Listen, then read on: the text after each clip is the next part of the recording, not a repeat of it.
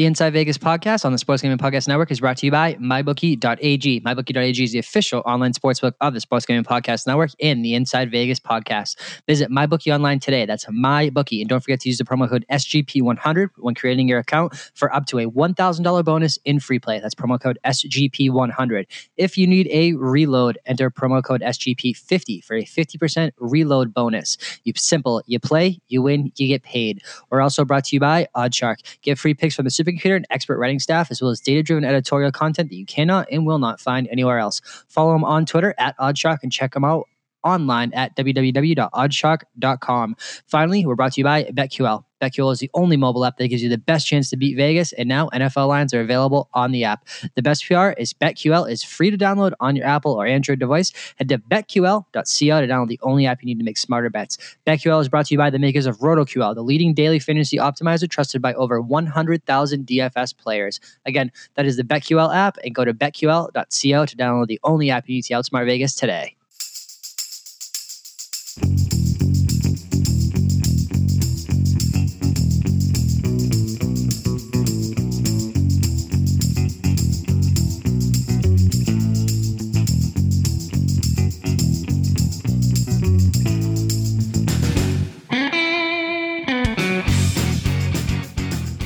Welcome into the Inside Vegas podcast. Today is Friday, October 26th. Another biggest sports and another weekend of NFL and NCAA upcoming. This episode, we continue on with our different handicapper each and every week during the football season.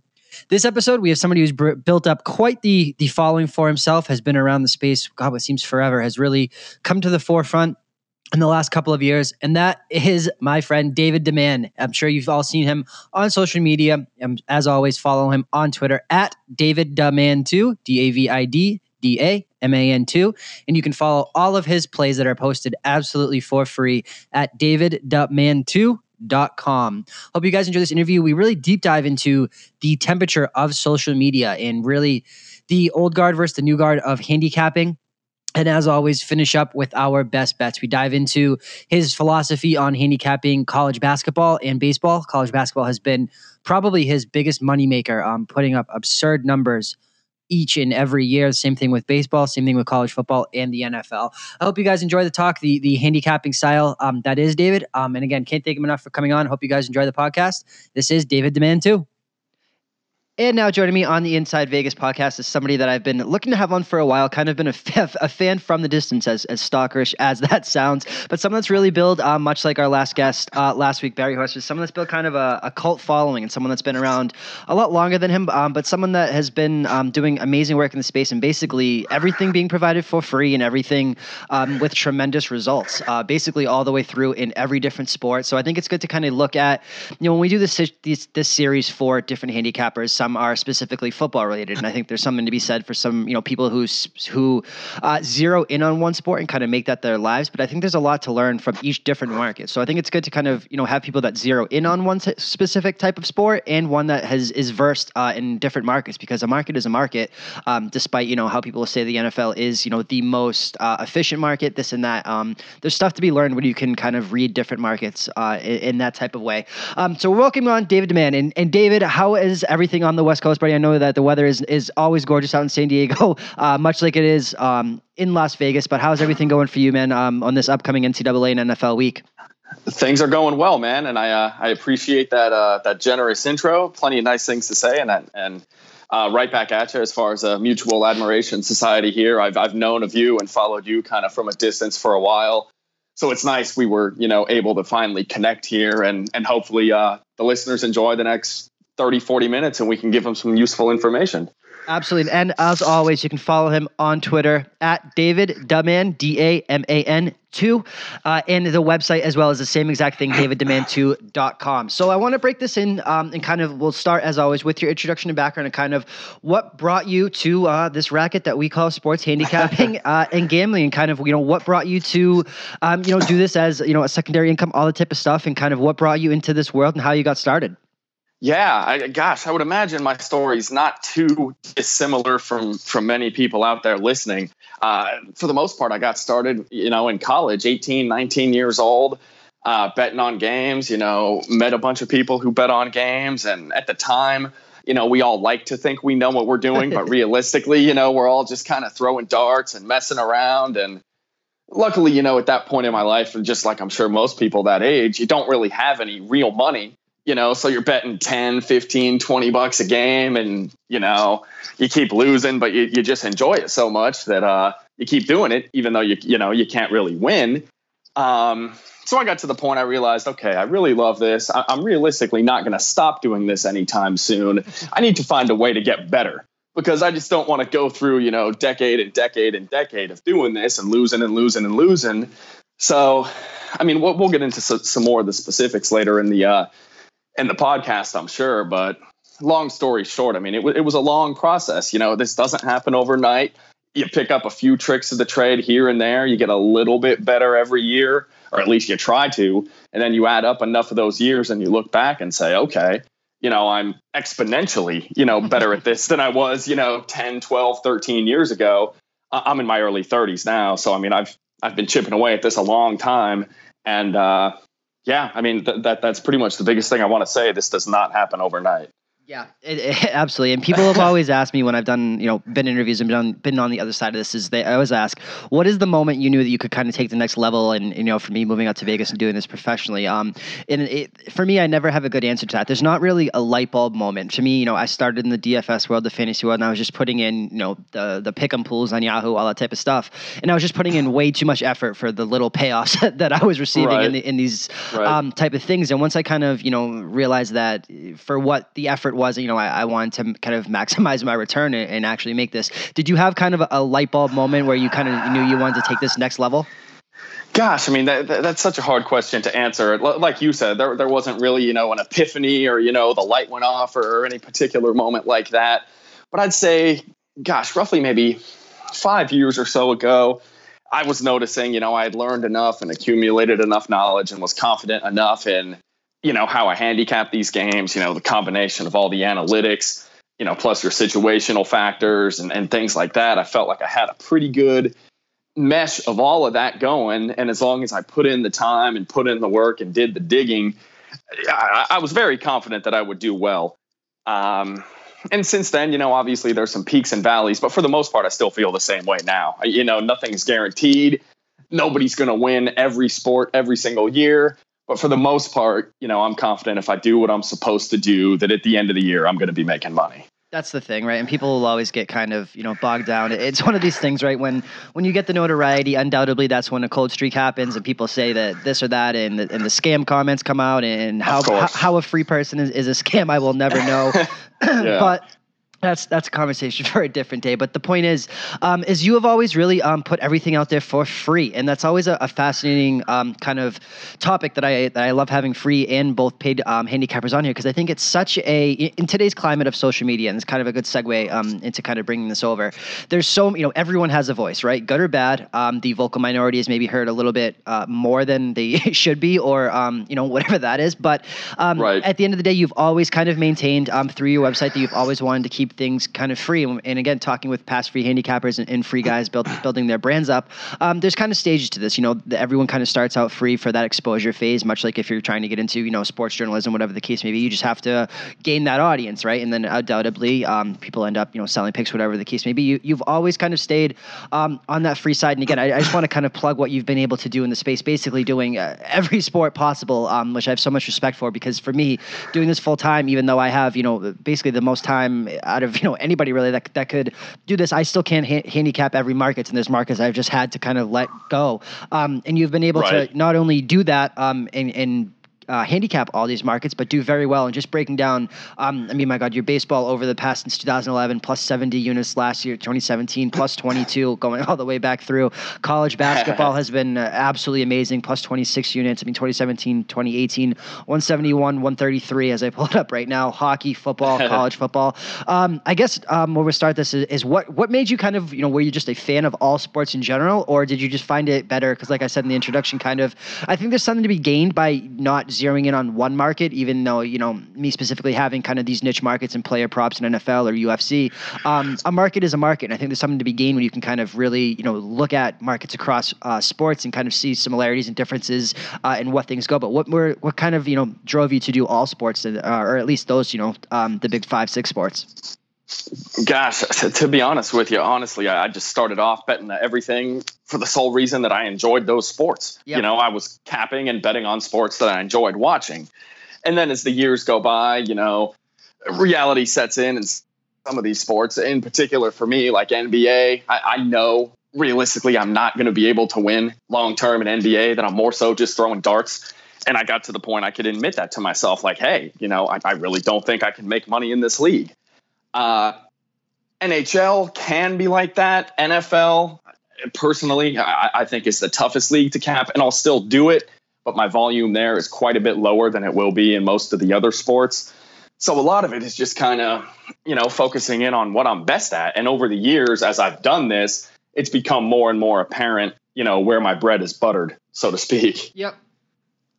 That's the thing, right? Um, have you ever kind of ventured? You know, professionals are notorious for, for finding the, these niche markets, right? Whether it be WNBA, um, you know, so, and being able to kind of get these relationships with with groups and people out here that have done this for so long.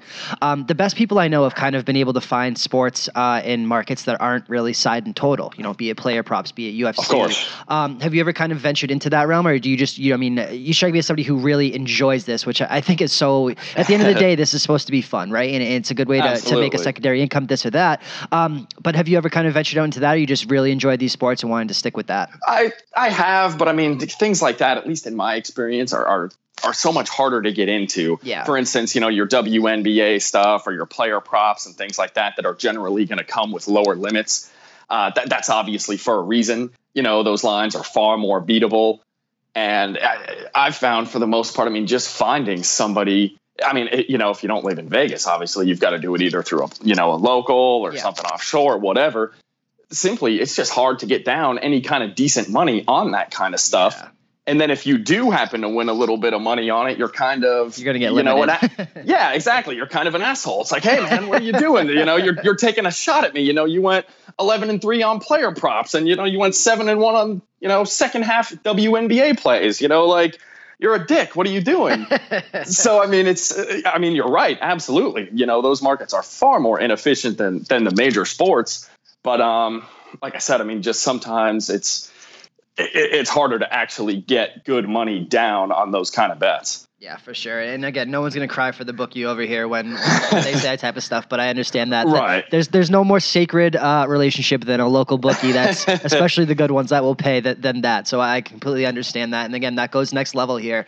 Um, you know, in, in the desert, right? Professionals in, in book, you know, uh, sportsbook risk managers, um, odds makers have a unique relationship. They'll they'll get out in front of something if they hear of something, um, they'll get their money down, but then they'll probably kind of tip their hand and, and tell somebody, you know, tell an odds maker what's going on. So it's a give and take right. relationship. Right. But, um, again, as I touched on, I want to kind of segue this into uh, social media. As, as everyone knows that listens to the show, uh, much like the Vegas component, this is very much social media driven and kind of how things have changed uh, within social media and what that's done to the handicapping landscape with information being you know readily available. Basically, using you know Twitter as as kind of the information platform these days. Um, I want to get kind of your your take on you know what you see on social media and kind of how that has changed it as well. And, and as I spoke of, you know, you've been able to kind of garner such a, a cult following um, audience, not to say that it's small at all. Um, it's just people are very dedicated to you and kind of what you bring to the table. Um, and again, there's always going to be that vocal minority of, of, trolls or this or that. But what have you seen right. kind of, you know, the biggest changes um, basically from when you started to what is uh, available now, you know, at everybody's disposal um, uh, via social media?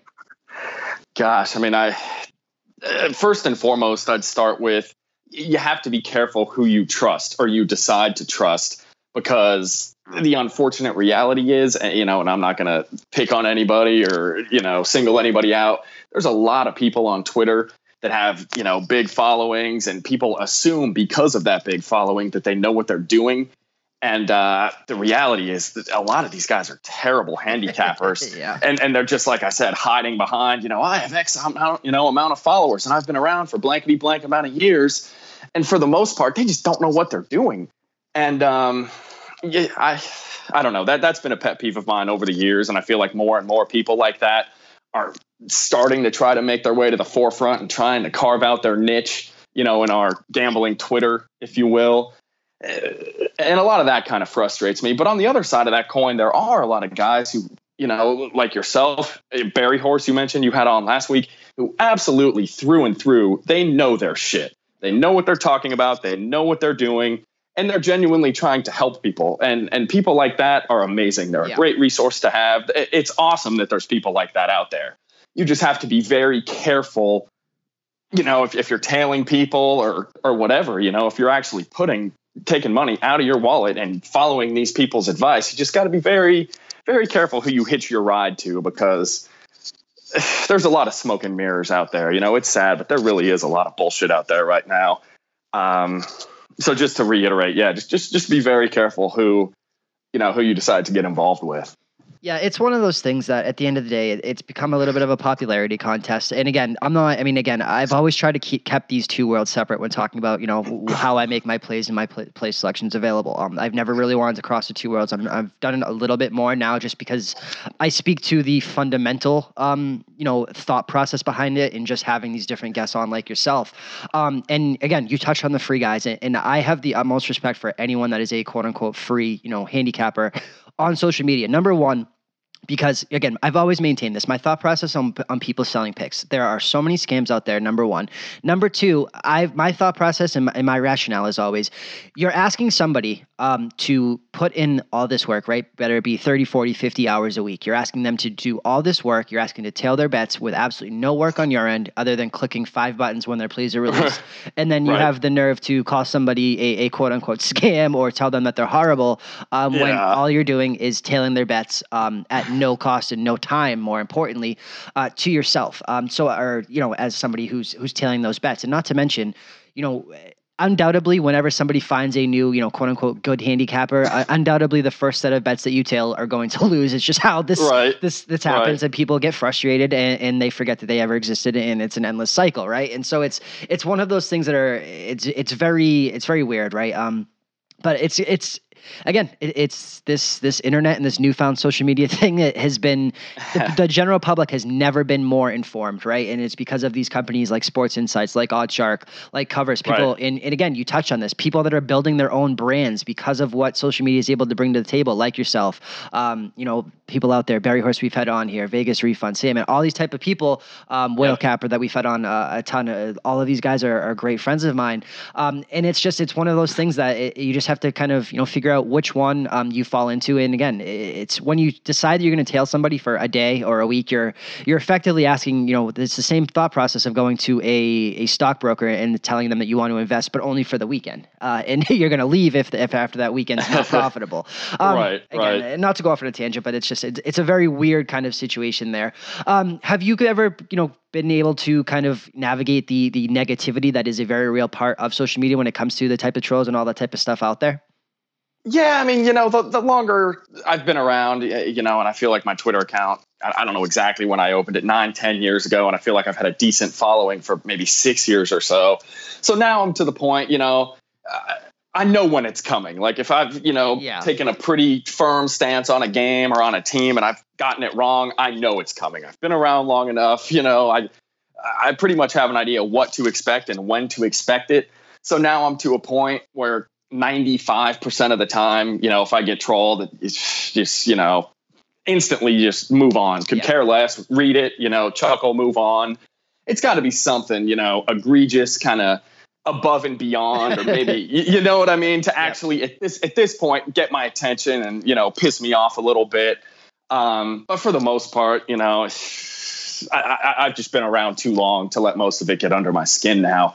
But um, one quick point I did want to make, and this obviously doesn't go for everybody, but at some point along the lines with what you were saying about the free picks and all the time and effort and research and digging that goes into those free picks from, a lot of these good cappers that you just listed, somewhere along the line, I feel like people became entitled. They feel like they're just entitled. They have the right to log on to Twitter, see free picks, take them, and win. Like it's just a birthright. Yeah you know, like I love that like, take. yeah, it's like you're here to make me money. I just want to get off work, sit down, look at your bets, bet them, and make money. And if you happen to lose, you're an asshole. and, and, it's like that. That is just that's one of, another one of my pet peeves. It's driven me nuts for years. It's like you, you know, people are really putting a lot of work into this kind of stuff, and they just you know want to crack a beer and sit down for as long as it takes to make a few clicks, make a bet and, and, they just act like, oh, you know, this guy's an expert. It's supposed to win, you know, and if it doesn't win, you know, he's a dick. so, you know, that that kind of bothers me, but that's, that's just just the nature of the beast. That's just kind of what Twitter is. And, and don't get me wrong, there's plenty of great people out there who are appreciative um, and, and, and genuinely do appreciate the work that people like you and I and the others you mentioned put in. But, but it's undeniable. There's always going to be that chunk that just flat out just feels entitled. Yeah, and speaking to the other side, we talk about the handicapper side, right? It's it's really funny. It's it's an interesting kind of you know I don't say split or breakup um, into what you can really see happening, and that's kind of you know the new social media generation kind of overtaking the old guard. Um, when I say the old guard, this is a little bit prevalent, more prevalent in, in a place like Las Vegas where everything is is physical, right? Because when you're not in Vegas, um, throughout the country betting offshore, your interactions with people are all online, right? Via you know whether yep. it be Skype, whether you're you're texting, phone calls, whatever the case may be. When you build your network. Um, it's right. not in person, um, and so the the old guard of, of kind of old Vegas, and, and when I speak to this, you know the RJ Bells of the world, um, Dave Cokin, uh-huh. um, you know even call it, you can you know Vegas Dave's kind of been in that new crowd, but you know whatever the case may be, right? It, the the pregame.com, all that type of you know Steve Fezzik, all that type of, and again, not to say that any of these people are bad. I've heard very bad things, I've heard good things. Again, right. I'm kind of one of those people that like to make my own uh, opinions on people, um, but they just come from the one eight hundred tout number um, type of handicapping, and that's like how we value social media. That's how they got their information across to people uh, back mm-hmm. then then. Um, and again, that's not to say that they're not out there. It's just it's a very it's just the natural progression and evolution of kind of what this business is when it comes to that. Um, and again, it's just again not to say one is, is good or bad. It's just every handicapper out there, I would argue, in one way or another, is looking to uh, build a quote unquote brand, and whether that right. end goal is to you know end up you know, working for a company, you know, the Action Network, VSiN, um, you know, whatever right. the case may be, um, I, I, would think that if, if, you know any of these people were approached by some of these companies to you know uh, get paid to you know give analysis i think that in some way that's in one way that's being a tout right i mean you, it's not yeah. the same format but they're getting paid a job to make uh, pick selections right and so yeah. it, it's a very it's just a different way to look at it um it's just it's when it comes to the other side of that and the handicapper um i think it's just it depends on what that goal is. Um and and again some people are you know handicapping on there just to you know shoot the shit with people have some fun talk sports give out their plays and that's kind of their end all be all. And there's absolutely nothing wrong with it. There's just there's different levels and, and everyone wants a different thing when they kind of step into this platform i think. Right right. And and you made a good point as far as you know the action network kind of stuff. Um, it, and in fairness i you know i have sold uh, baseball plays the last two seasons. Other than that, pretty much the whole time I've been on, everything's been free. I have sold my baseball for the past two seasons. Um, anyway, where I'm going with this is, you know, there, there's certain people out there. Again, no names. Pl- plenty of people fit into this group. The and I'm sure you've seen them. All the listeners have seen them. The I will always be free people. The I'll never go tout yeah. people. And then, you know, you disappear and you go to a website and 95% of their content is behind a paywall and they want a monthly subscription and it's like man you, you know you, you got to pick a side you can't just go around wearing both hats like i'm free you know i'm the robin hood of gambling twitter and you know i have everything and i'm here to help the common man and everything is free and then you just you know oh well uh, whatever, five ninety nine or six ninety nine a month, you know, for all this premium access and this and that. And it's like, oh man. And I don't blame anybody one bit for doing that. But you can't do that and at the same time act like, oh, you know, I'm free, I'm great, I'm a man of the people, I'm this and that. I, I mean, I, I don't want to go off on a tangent, but you know, I see some of that kind of stuff and I just shake my head like, really? You know, like there's nothing wrong with with selling your stuff or moving on to a company to put some money in your wallet. I can certainly respect that and I have no problem with that. But just own it. Just kind of be what you are and and, and call it like it is, in, in my opinion at least. Couldn't agree more, man. All right. Well, now that we got that tangent out of the way, let's break this down into uh, what you're here for. And that's to kind of talk about what is your specific handicapping style before we break into this week's um, kind of NCAA NFL slate. As I touched on, your great success uh, when it comes to baseball and college basketball. Um, football is kind of going to be the end all be all what everyone wants to hear about, but I do think it's important to kind of, um, again, just because you've proven to have such success in it, whether it be from a market standpoint or whatever the case may be, um, what is kind of your handicapping style when it comes to just, let's start with just kind of baseball um, and kind of how you view that market as a whole, um, and then we'll move along to kind of football and everything that goes in with that. Okay, gosh, with, baseball, I mean, it, it, it's going to be similar to to most of the other sports as far as the core of it and at the core, you know, I have I have a model and I have my power rankings and, and power ratings, you know, ratings, rankings, whatever you want to call them. Um, and obviously, those will vary day to day based on the the, uh, the probable pitchers, the starting pitcher. I try to tinker with things like bullpen use, but that is such a challenge. You know, trying to predict, okay, this guy's thrown whatever 33 pitches in the last two days or you know 51 in the last six and you're trying to predict you know will this guy be available out of the bullpen? That's one area this offseason i'm really going to try to tweak and do a lot of research on because in, in today's game in baseball it's becoming more and more common. You have starters going five innings or two times through the lineup and all the analytics say don't let that starter see the lineup a third time through. And so much of the game now is bullpen dependent. I mean, by by the sixth inning in so many games, you've got a bullpen battle on both sides, mm-hmm. and I feel like that differs so greatly from what baseball has been historically, where for the most part you could just kind of okay, I'm going to cap the starting lineup, I'm going to cap the starting pitchers, and, and for the most part, I've got you know most of the game covered right there. But nowadays, like I said, you got a you know a three three game in the sixth, and each team is into the bullpen you know, you, you've got to find a way to figure out exactly what you're going to get. Otherwise, it's just a crapshoot and you're rolling the dice. And I'll admit that is something I'm still tweaking and uh, and working with myself.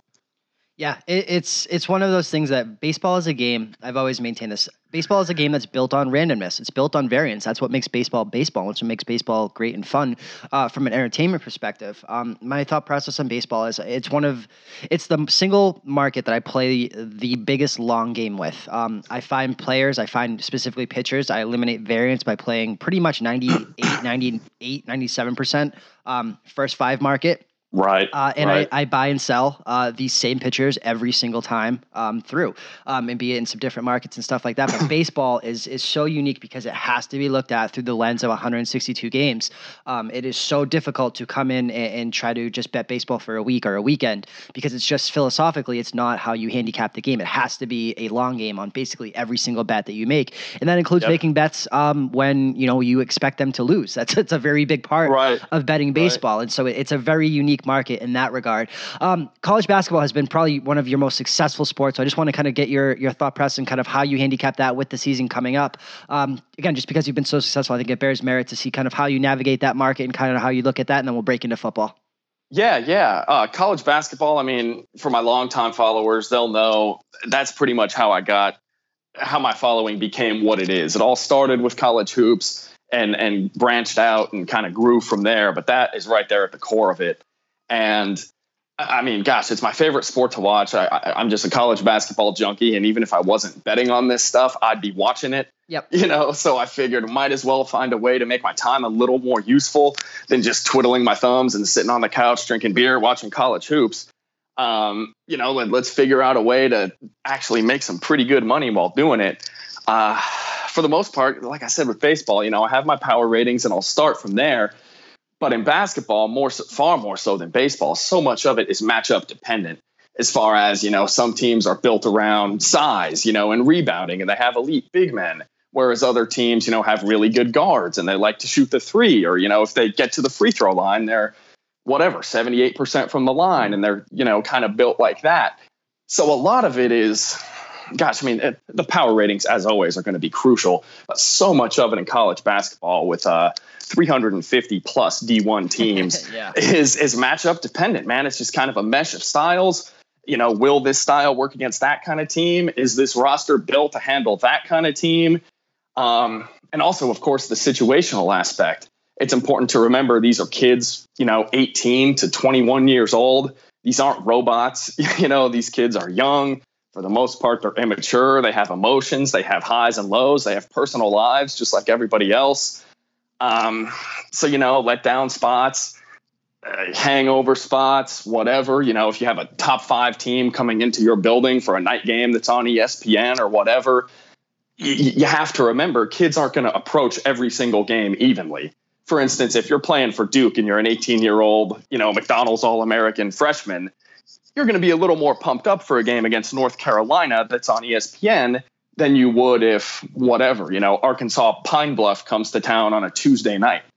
It, it, it's it's not apples to apples. It's human and nature. Absolutely. And a lot of people I feel like don't account for that in any way. They just kind of assume, you know, these guys are robots and then every single game is going to be the exact same level of of output and energy and and that's just not the case. So it's so funny. Know. Well, it, it's so funny you say this because I, I think that what you said that not everyone takes this into account is such uh, is such good insight because the the handy when you take into account handicapping, and this goes into grown adults and grown men in the National Football League. I mean, no bigger mm-hmm. situation you know bared its head when it came to um, Carolina playing off that hurricane, right? And and yep. their families play, uh, being displaced, and, and I think uh, they lost that game. And it was you have to look at these guys as you know they have families, they have um, you know the schools yeah. are closed. They have to literally displace their families. Is there attention mm-hmm. on the game plan? I think it was against Atlanta or whoever it was. Um, and again, you can even you know dumb this down into college football in, uh, North Carolina. I mean, I know they're a little bit different situation dealing with suspensions, but off that hurricane, um, when it first happened, you know, there was it, it's a dark thing to do to look to fade teams like that um, right. because it, it's a little bit you know. And I've always said the it's very dark, but to bet on a team um, you know, betting on tragedy is a very real thing. When you look across uh, yeah. uh, sports, you look at uh, the Boston Red Sox after their the uh, marathon bombings. You look at the Houston Astros after Hurricane Harvey. Um, you know right. how many times, and you can break this down even more. And you look at specific players, Isaiah Thomas. Um, you know, after his sister passed away, stuff like that is very real and it's very dark. It, it's you know, um, you're familiar with the show Billions.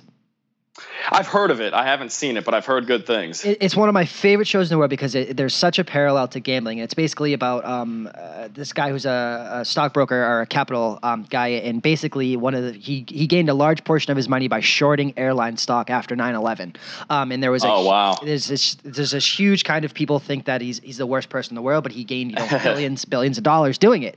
Um, right, and right. it's one of those things that you know you have to kind of see you know wh- where your moral compass falls on that. But again, I mean, I know I'm speaking to a much greater thing, talking about you know travel than than hurricanes and stuff like that, and, and human loss and tragedy. Uh, but these people, this isn't Madden, this isn't NCAA 2K. Um, exactly. And especially when you break this down into kids playing at you know not great, uh, not going to say not great, but the smaller schools, um, it's a very real thing. So I didn't mean to go off, but I'll let you continue there.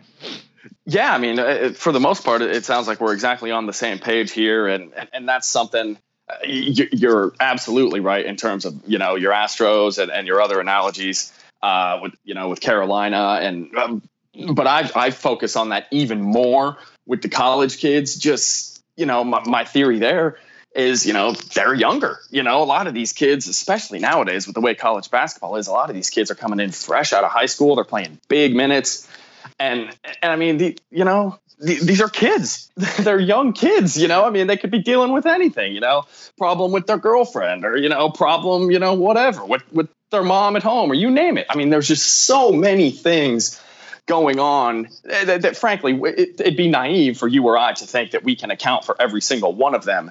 But you at least have to be aware that that is out there, and you have to do your best to attempt to try to gauge it uh, from game to game for a lot of these teams because that's an angle. If if you just flat out ignore it, you know you're, you're asking for trouble. Completely, and it's one of those funny things because you can in today's day and age, right? Every one of these 18 year old kids has an Instagram, and I know mm-hmm. professionals out here that their Instagram reads like a stalker's handbook of just every um, yep. starting player in, in NCAA basketball, and they have all their Instagrams, and they they follow seven thousand um, division one athletes and, and they're yeah. seeing you know where they are if they're coming to a game against unlv or nevada are they out partying are they in casinos all this type of uh-huh. stuff and again there's that's when I talk about the time and effort. I mean, that's what it takes to be successful long term in this business at yeah. the professional and next level. Um, so it's it's absolutely crazy, man. Um, but yeah, are you more of a believer in kind of the system and coaching aspect of college basketball, or the player aspect, just because there's so much turnover, especially in today's one and done uh, age? Gosh, I mean, uh, for the that, that's a tough question. I mean, there's always going to be guys out there, uh, you know, like your Tom Izzo's. And I feel like for a coach like that, I'm just using him as an example because yep. for a long time I've had him right, you know, near or at the top of the list. And I feel like he's the kind of guy, he's still getting good talent. He's still getting excellent players at Michigan State. But my point being, he feels like the kind of guy that can maybe be, you know, elevate the level of three star, four star type players and still find his way, you know, flirting with the final four, the elite eight, just because, you know, he's got such a great system. He's got such a great message. He commands the respect of all his players. And it's been that way for so long. You know, he he's one of the examples where obviously players are of utmost importance, but um, you know, coaching can be huge. And then of course you'll have your other teams where the level of talent is so high it's almost like just get out of the way. yeah. You know, j- j- just roll the ball out there. You've got you know McDonald's All Americans running around everywhere, and you know their head can hit the rim when they jump, and they're just freak athletes. And it's you know just don't drive it into a ditch. You know, right, like. Right. Keep it at ten and two. Keep it below seventy five, and, and you're pretty much you know you're pretty much going to be just fine. Um, so a lot of teams fall into that. Um, well, not to go too long, but but where I like to uh, try to make a lot of my money in college basketball is those kind of middle tier teams, you know, those mid majors where for, for the most part, everybody's playing with like two and three stars and things like that. And that's where you kind of get into scheme, you know, and coaching and, and stuff like that. So, so the simple answer to your question would be like, in a weird way, I almost feel like the coaching uh, is more important than those middle tiers. Like I said, those kind of bracket buster yep. kind of teams, those mid majors. I almost feel like it's more important there than with your blue bloods, you know, your Dukes, your Kentuckys, your Kansases, where like I said, for the most part, the talent is so good, you're almost going to have to go out of your way to mess it up. Yeah, I completely agree. And there's certain players that are, you know, the one and done guys you have to account for because they're just going to do things that other players can't. But for the most part, when you talk about those two, three guys, uh, two, three stars, I mean, that to me is where I take the system, um, you know, the type of, of basketball that they play and the coaching. Um, and, right. The, you know, the, the names are almost interchangeable as long as the two or three are, right. You know, and again, this gets into the analytics of you can see, you know, if a senior was leaving shooting 30% and the freshman coming in that's going to play, it was shooting 27%, but the system is the same. You know, for me, I largely keep that, that grade the same. You know, there, there's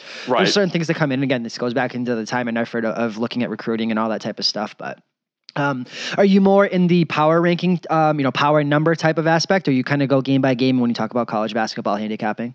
Well, I mean, I of course I never want to stray too far away from my core, which which are my power numbers, and obviously every everything else I touched on is a part of my overall approach as far as the situational angles and the coaching schemes and things like that. But at the root of everything, I, I feel like it's still important to have and to believe and, and trust your power numbers and kind of work your way from there as opposed to the other way around. Um, all, all, the other stuff, like I said, is terribly important, but you, you know, you don't want to work backwards. You don't want to start, you know, with a game by looking at all the the peripheral kind of things. You kind of want to start right in the core of it, look at the talent of the roster, stack up the talent of the two teams, and then work your way out uh, as opposed to the opposite. All right. Last question we're going to break into football is basically what do you think is the biggest thing you can learn from the other markets, be it basketball, um, baseball, uh, anything that's not football um, that can be applied to the football, either the NCAA or the NFL market? Gosh, that's a good question. And, and I've had so many conversations like this with, with people who, you know, I greatly respect their opinion and, and, and their insights. I'm almost to the point now where, you know, it's almost like it's impossible. There, there's so many opinions and views and stances about how these market work. I'm sorry, how these markets work. And, and so many people, you know, do you believe in reverse line movements? And this percentage of money is on that team, yet the line moved half a point the other way. Yep. You know, is that, you know, syndicate money? Is that sharp money? Or, you know, did somebody find out about an injury that nobody else knows about? And, and I don't know. yourself I mean, out. Yeah, exactly. I've just gotten to the point where it's almost exhausting, you know, tr- trying to analyze this and fit and, and make make sense of it. There's just so many possible, you know, reasons that lines can be moving. And, and, I'll be totally honest. I, am not going to pretend to know why a lot of these lines are moving, and I've just kind of come to a point where I accept that. I just know like there there is shit going on, and there is no possible way that I know everything that is going into these line moves. Yeah, and, and I kind of feel like as soon as I've accepted that, you know, and I don't even bother trying to you know, pour through live lines and half point movements and this and that that, simpli- that, simplification has kind of made things a little easier for me. Yeah, no, I love what you just said. Um, and again, I, have largely taken a stance that the the power, you know, the pure power guys are, are having a little bit uh, of a tougher time, uh, especially in the NFL these days. When they say, you know, I make this number two, but it's at two and a half. I like it at three, but I can't take the two and a half. And again, everyone listening to this knows my kind of theory on, on the the lack of spread um, mattering and that type of stuff. And again, NBA more than maybe any other sport is probably the most you could blindly take a contrarian angle of 20% or 30% of less of, of tickets, uh, and I would probably tell you you're going to hit 53, 54% um, at the end of the year. It's just one right. of those leagues. Um, you can call it fix, you can call it whatever it is. I, am just here to tell right. you the data. The data shows that uh, over the past right. five, six years, if you purely bet contrarian, uh, you're going to you know end up doing at least decently, uh, not losing your shirt betting the NBA. That being said, I would caution people to do that only because I'm here to tell you that you know real groups, real syndicates uh, the majority of real money is bet off screen. And what I mean by that is local, exactly. local credit accounts. Um, they're botted. They're able to get a lot of money down across 20, 30, 40, 50 uh, local books at once um, to avoid that steam. Uh, but again, I know offshores, you know, locals mirror offshores, right? Locals aren't really setting their lines themselves. They're mirroring right. off a site. And so there's, you know, software that offshore can see that, all that type of stuff, whatever the case may be. Um, and the other thing is, is when you're using these companies, Sports Insights, Don Best, I've been such a proponent of Sports Insights for many many different reasons outside of just their bet splits. I think their injury stuff that they put out on social media is uh, A1, hands down the best in the business. Um, but again, it, it's they're only pulling from, you know, I'm not going to get into who they are and stuff like that, but six, seven books that have affiliate deals with them, and that's all they can pull from. Um, and largely right. the largest moves, I, I, promise you, are made off screen that you do not see. Um, and not to mention the head fakes, all that type of stuff. But it's, right, and and those are those are very good points. Uh, I mean, one thing I was going to say, which which you beat me to, uh, all those live odds and and those percentages. I mean, first of all, you have to ask yourself, what is the validity of those? Can you trust that those are actual, legitimate, honest numbers? And even if you get to the point where you can trust that they are, and you think they are, as you alluded to, that's such a small, you know, piece of the entire market. Uh, you know, you've got your locals, you've got your people running paper heads and just so many people out there making bets that aren't tracked in any way by any of these percentages that you're going to find out there, be it on a you know a Don Best or a Sports Insights. So not that those things can't be useful, but it, it, it's just so tough for me. It's like, man, I'm getting a small piece of the pie, and even the small piece I'm getting, it's like, how accurate do I really think that is? Yeah. And I'm not saying it's not. I'm not saying anybody's doctoring numbers or anything like that. Maybe maybe it's just the cynic in me. I just don't completely know you know, and, I, and I'm curious your thoughts on that. I mean, for the most part, would you say that those numbers out there, you're, you're, you're confident they're all fairly accurate? I know the people who run. I mean, I've had Josh Appelbaum on the show. Josh has been a friend of mine for a while. We're both Boston guys, grew up in Boston. Um, I I know for a fact that that those numbers are they're not doctoring numbers, nothing like that. They are completely as what the data shows them 100% accurate but i will say um, again i can't really get into the specifics of what books those are they're right. only, you know, six to seven offshore books that have affiliate deals with Sports Insights to give them data. So when you're in a world where you're talking about all of Las Vegas, you're talking uh-huh. about the whole offshore world, you're getting six to seven books. That's, you know, 2% of the market. Eh, exactly. So those yeah. numbers are completely factual and completely correct. It's just you're only getting those in a vacuum of, you know, 2% of the market says 30% of tickets are on this or that. So right. um, again, I think that Sports Insights is a tremendous company. I think that fading the public is a very real thing to, um, you know, it's a tool in a tool belt. It's not not the end all be all and shouldn't be treated as that. Um, It's just it, it's it's a it's a box to check and, and, you know maybe make you feel one way or another. Stay off a game. It, it shouldn't be you know playing contrarian is a very dangerous thing as we saw in the NFL last week, right? Uh, contrarian betters got killed. The public had one of their, their it was the biggest week of public betters. Basically, um, it was some of the worst. It was some, it was the worst NFL week of the year and basically the last two years since the public um, basically killed the book the books for all year, whatever it was two years ago. Um, right you know, with New England, with the Vikings, um, Kansas City. I mean, so the public wins too. So look, betting contrarian and putting yourself on the side of, of Vegas or, or offshore, whatever the case may be, is um, a good long term strategy. But I'm just you need to know the whole picture, and I, and I don't think that you get the whole picture with those type of companies. However, it, again, it's a tool and should be used as that. Agreed. I, I'm with you there. All right, man. So let's break into what people are here for, and that's the National Football League and the NCAA season. Um, but with that, If you're betting the NFL or the NCAA season, there's only one place to do it, and that's with MyBookie.ag. MyBookie.ag is the official online sportsbook of the Inside Vegas podcast and the Sports Gambling Podcast Network. For new customers, enter promo code SGP100. You get your first deposit matched up to $100, up to $1,000 in free play.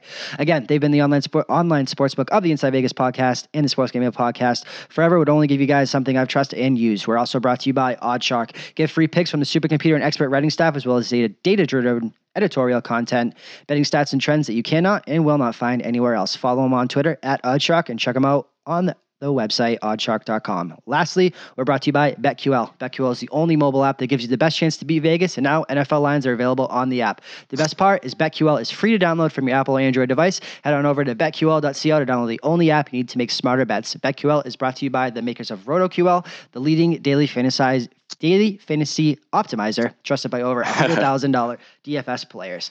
All right, man. So let's let's break into the main event what people really want to hear and that's kind of um we touched on kind of your philosophy on other sports, but let's break down football and we'll start um, NCAA versus the NFL. Is there anything you take into account in one side that you don't the other? Do you look at it kind of in a vacuum as a whole? Is football is football, or kind of what is you know the biggest differences when you handicap NCAA versus NFL, if any? Gosh, I mean, for the most part, it'd be the situational angles, and that is sort of similar to college basketball. Like I was talking, I, I tend to emphasize situational type of stuff more in college as opposed to the NFL because I, I don't feel like there's too many flat spots, so to speak, in the NFL. I mean, for the most part, even you know your gaps between the top three or four teams and the bottom three or four teams are far more thin than most people realize. And the NFL isn't you know the kind of league where you can say, oh, you know, we're going to sleepwalk this week and you know just kind of roll the ball out there and we trust that our talent is good enough to win because I mean, we've seen, you know, we saw the Bills go into Minnesota and beat the hell out of the Vikings. Like, you know, things can happen. We saw the Lions um, on that Sunday night game beat the hell out of the Patriots. You know, this is the NFL. If you get caught sleeping, you know, you're probably going to get beat. So for that reason, for the most part, I don't think the situational angles. Granted, there's some here and there, but I don't think they're as prevalent in uh, in the NFL as they are in college. And to me, that would be kind of the biggest difference between the two. Is there anything kind of X? I don't want to say X's and O's wise, but um, you know, situation like we talked about. It's just uh, you know, kids are younger. Guys are younger when they're that 18, 19 year old level. Life kind of, you know, they're not at that point in life where they're financially secure. There's just way more outside distractions.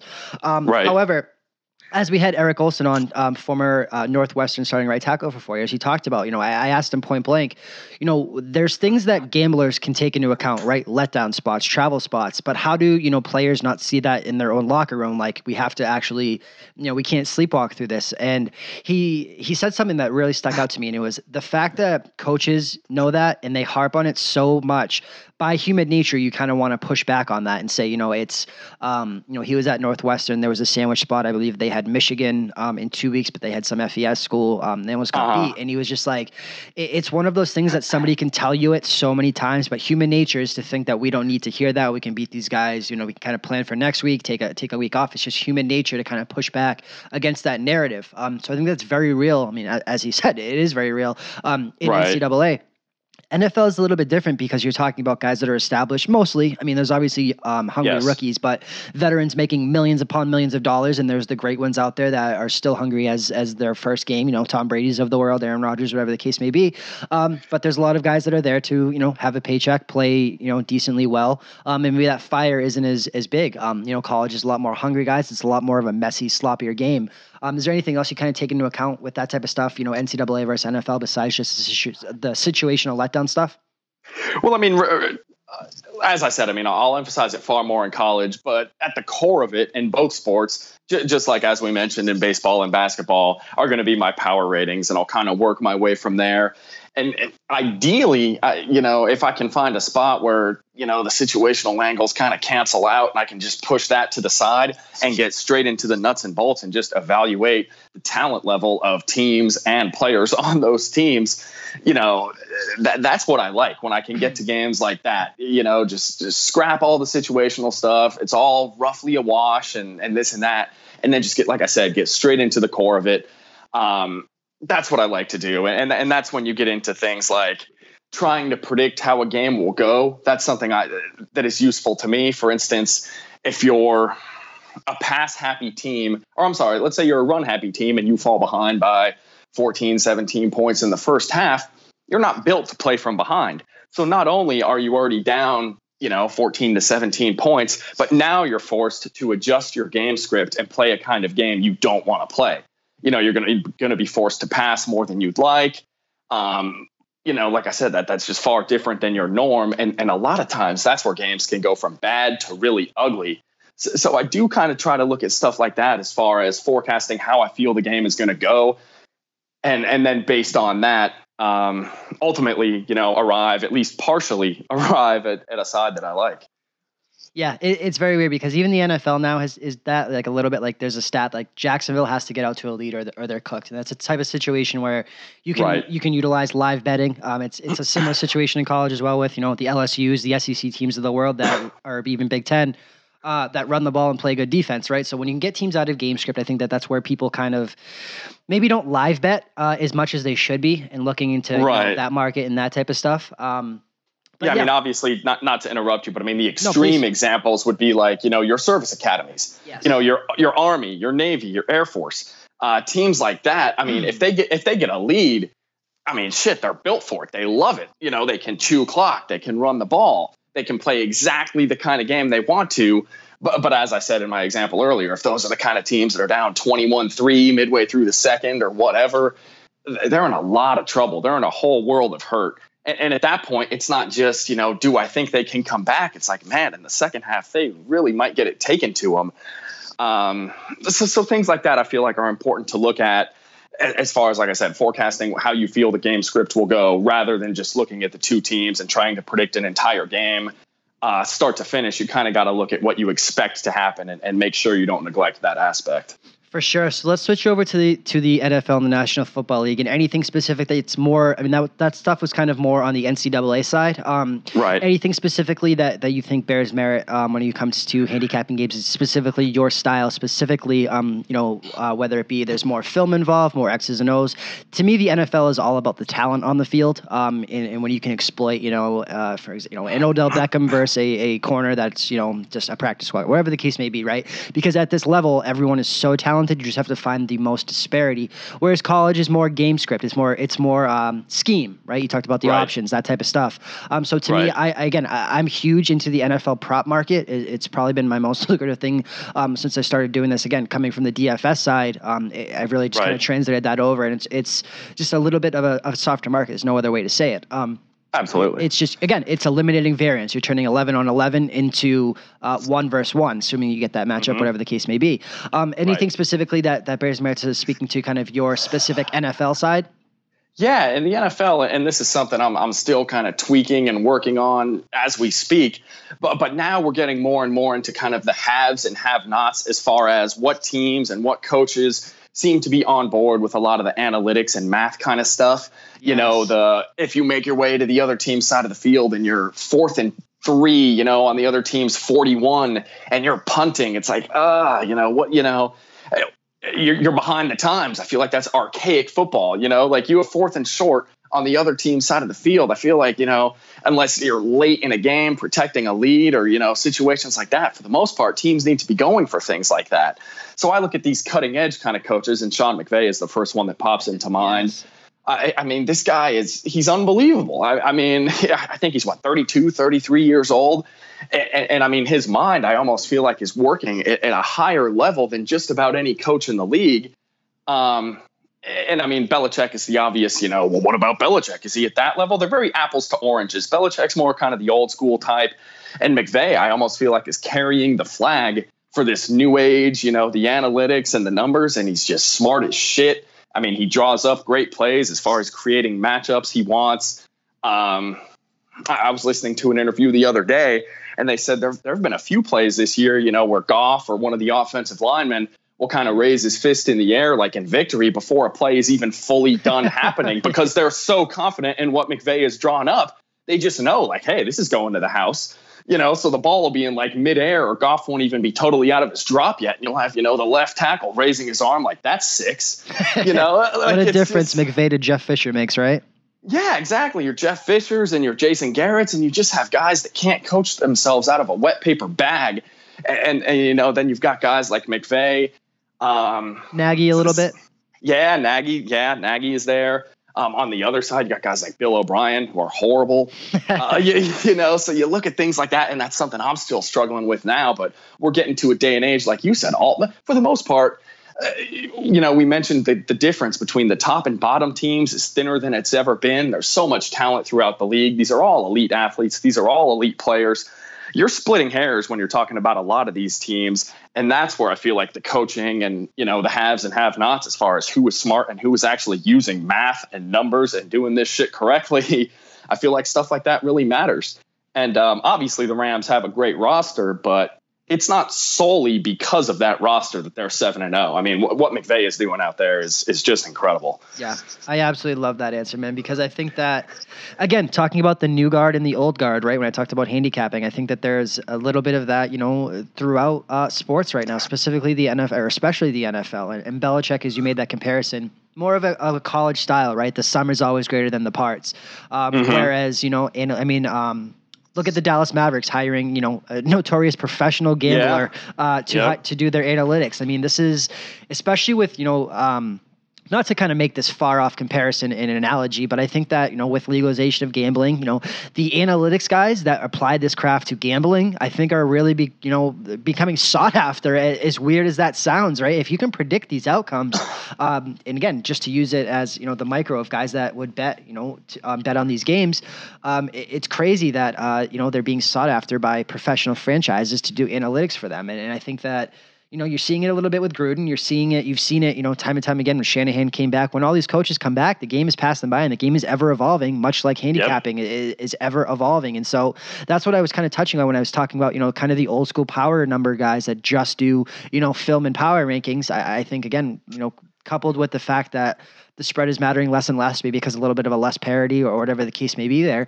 Um, it's just a little bit, you know, the game is evolving and you have to, you know, I wrote about this at length before. A, a failure to adapt will absolutely kill you in the NFL and professionals, especially so ego driven are, are, you know, such, they want to always bet what got them to the dance. You always take double digit underdogs. You, oh, you never see right. zero, you know, they'll bet the, the Titans three times uh, to lose to be the, be on them the fourth, go one and four and, and, beat their chest saying that they were the smartest guys in the room, you know? And so right. to me, it's just, you know, I'm in this to make money more than, you know, uh, ego and stuff like that. But it, it's, it's very, very different. Um, but let's get into the week, man. Um, I think that's that's so many great talking points and, and, jumping off points to kind of philosophically what the NFL is and, and, what it could become, as well as the people kind of uh, driving this, you know, via social media in Vegas and all that type of stuff. But um, do you have um, basically a, an NFL game that speaks to kind of your handicapping style and kind of you know how you can walk us through how you handicap it, you know, that highlights your specific style with the NFL? You want to go right into the NCAA? I, have got one game for the NFL. I, am actually, you know, piecing my NFL card together little by little today, and I'll hopefully have that up later this afternoon. But one game I focused in on um, that I played was the Giants. I got them at pick. Love it. Tell me why yeah. everyone in the world is wrong and that everyone's taking Washington. I love that you picked this game. Talk me. Yeah, I, I, I, like the Giants, and, and they're one of those teams. Like this isn't, you know, this a spot where I try to convince everybody the Giants are some big bad team and they're good because they're not. They suck but they're not as bad as the one and six record indicates. If you look through a lot of their metrics, a lot of their important metrics, they're closer toward the middle of the pack than you would expect from a team that's one and six. For the most part, you know, a team with a record like that, you're expecting to go through all the key numbers and see them in the bottom three, bottom four in the league. And that isn't really the case with the Giants, at least yet. And, and, and I don't see that yet. I feel like you know, more realistically, don't get me wrong, they're an under 500 team, but but you know, I don't see them. The easiest way to put it was I don't see them as bad as their record would lead you to believe they are right now.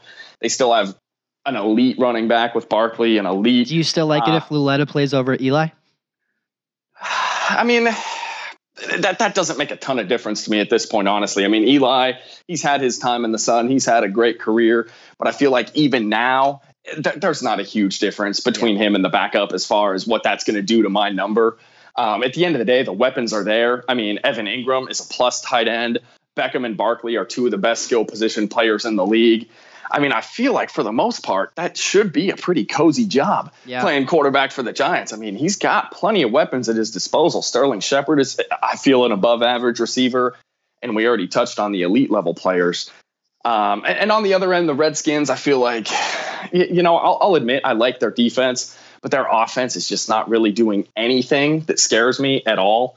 Um, and at four and two, I think they're kind of the other side of the coin. I don't think they're as good as their record indicates. I think they're more realistically, you know, right around 500 team, a seven and nine, eight and eight kind of team that is playing a little bit over their head right now. And, you know, a road division game where it looks like on paper, oh, yeah, the four and two team, they should go right in here and take care of business and this and that. I don't really see it that way. I think this is a tougher game than a lot of people realize, and, and I'm fully expecting the Giants to pull out a win. I love it, man. That's that's one of the bigger split uh, games. I believe eighty percent of the tickets on um, Washington right now. Public thinking that's a little bit too good to be true. So, love that you picked that game. let's go. Let's do this. Let's finish up with two NCAA games that kind of highlight your um, you know, kind of style that you handicap it, and then we'll get to our consensus best bet um, for the week on Inside Vegas. Actually, we're both on both of these, um, so let's start with the Iowa State game, um, and then we'll finish with the consensus best bet that we talked about before. Okay, uh, yeah, Iowa State. I mean, again, they're you know, I don't want to be redundant, but but I feel like they're another one of those teams that is uh, is better than their record indicates. Um, on the surface, you look at them and you see a three and three team, and you know they're not ranked. And, and if you're a casual fan, you, you just kind of, you know, go right past them. You know, they don't really pop into your mind in a positive or negative way. There's kind of ho hum, you know, they're Iowa State and nobody really cares. But if you look deeper, um, I think there's plenty to like with this team. Most recently, um, you know, they they handled West Virginia very easily at home, 30 to 14. Before that, they went into OK State and won a shootout type of game, 48 42. Um, their losses have all been against good teams. I mean, they lost to Iowa by 10. That was at Iowa. They lost to Oklahoma by 10, who was obviously another good team. Uh, TCU has been underwhelming, but still, a three point loss at TCU is nothing to be ashamed of. And um, I don't know, they're, they're, they're just a team that I like. They're, they're a hard nosed, they're a physical team. They play the game the right way, they play the game hard. Love the coach. Yeah, yeah. I mean, exactly. He just kind of embodies what they are. They're just going to punch you in the mouth for 60 minutes and they're just going to play their asses off. You never have to worry about a team like that as far as, you know, are they going to pack it in? There's not a lot of egos. There's not a lot of prima donnas. They're just going to get after it and play as hard as they can. And um, coming off a bye, you know, they were a little banged up as a team. So now with that, that bye week to kind of, you know, nurse their wounds a little bit and heal up, I, I mean, they're already, like I said, a team that is physical and they want to play tough football.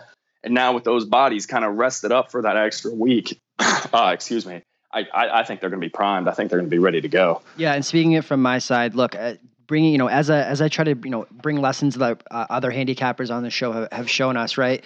Eric Olson talked about this when you know the the Big 12 type of schools and again I know Iowa State is a Big 12 school but they play a little bit of Big 10 in them right? They run the ball they smash it they play defense. And he talked about you know the difference of when he went up against I believe it was Stanford or, another Pac 12 team um, and just how underwhelmed they were with what that defensive front was. And or you know conversely uh, offensive line versus defensive line. I think you're going to see a lot of that. You know, Texas Tech is built for the big play. They're built to score 70 and let up 60. Um, and, and Iowa State's going to punch them in the mouth a little bit. Iowa State at home, coaching advantage. Um, it just makes a ton of sense. And again, um, a little trend here I'm noticing with you. You like these lines that seem a little bit off, right? I think that most people would look at this and see Texas Tech. Yeah. Why, why is Texas Tech getting points? You know, they're they're the high power team. Iowa State can kind of be up and down. They kind of lay these weird egg spots. Um, and again, yep. it's another line that's a little bit of, of the fade public, which which never hurts. So absolutely love that as as um, one of our consensus bets. So let's move over to the the feature of the show, the our consensus best bet um, number two for NCAA this week. Yeah, the the other one, and, and we briefly uh, chatted about this before we came on the air, and, and we seem to be in pretty clear agreement. Uh, I think Fresno State is going to blow the doors off of Hawaii um, in the late night kind of, if you will, degenerate game. Um, you know, so if it's Saturday night and you really want to scratch that itch and make a play um, that otherwise you might not have made, I, I, really feel like we've got two teams that are drastically going in opposite directions. Uh, Hawaii got a lot of attention in the early season because they had those two uh, big wins as double digit dogs. Plus um, 700 and plus, I think, 1,100 money lines outright. exactly. And, and not only the two wins, but they were both I think in windows where they were the only game going at the time. So they had a lot of eyeballs on them, a lot of attention. You know, they had one of those late starts um, in Hawaii, where it's the only game going. And then I think they had the week zero game, where it was the first game of the season. So those two monster underdog wins, you, know, a lot of people were watching, a lot of people were noticing. And, and frankly, a lot of people thought Hawaii was better than they really are. Um, since then, they had a couple narrow escapes. Like they won a game, I think, in five overtimes against San Jose State. Yeah. That they they had so many chances to lose. They probably should have lost. And then the week after that, they played their backup quarterback and kind of they had a broken play that turned into a touchdown with about a minute left. That's a game they probably shouldn't have won. And then, of course, the most recent two, and, and I faded them in those two weeks. Um, BYU and Nevada just just blew the doors off them. And uh, and this week, I kind of think it's going to be the third straight week that uh, that Hawaii really gets beat up. Love that, man. Yeah, I was all over Nevada last week as well. It's such a good spot, and we speak to this. Look, there's no doubt that uh, the market probably undervalued uh, them in the beginning. I think they were a little bit better than what the market thought. However, when you right. look at this, right? I mean, Navy has underwhelmed this year like crazy, right? They they've kind of given mm-hmm. up two backdoor. Um, you know, myself being on Navy the last two weeks, catching a big number. Um, I believe it was Houston and um, uh, was the last whatever it was last two weeks. being on Navy, I'm telling you that they're finding ways to lose games. Um, right. So uh, you know uh, that defense allowing 59 against Navy, and they beat Rice. And, you know, at the end of the day, who was Rice? And I think that Army, uh-huh. clearly the better version of Navy, was kind of what people thought would happen there at 28, 21. Uh, and then right. I think that the market kind of overcorrected a little bit and thinking Hawaii was you know really bad. Um, and I think they're somewhere in the middle. They're not as bad, or they're not as good as they were in the beginning. They're not as bad as they were in the middle. But I think this number is finally right, and I think it's a little bit um, I just think that Fresno is, is the much better team. When you look at Fresno, again, people probably haven't watched a ton of Fresno State football, right. and, and I don't blame them. But um, right. in the Mountain West, first six and one, they are the class of the Mountain West. I know that may not be saying much right now, but I mean, absolutely, this defense is for real. And again, I know that the, the, the, opponent hasn't been great, but they're they're not allowing points on defense. I mean, you're talking about 13 points allowed right. in the last three games. And go ahead, you can. And no, I was going to say I'm glad you're making that point because I didn't want to make this seem like it was solely a fade of Hawaii and yeah. whoever the hell the other team was. I'm just in full on fade Hawaii mode. You made very good points about Fresno. That's a good team. But like you said, because they're Fresno State, you know, and they play late games when most of the country has gone to bed or whatever, not a lot of people notice. And, and that's just kind of the nature of the beast playing in the Mountain West. Um, Fresno is a damn good team, especially defensively, that they can really play.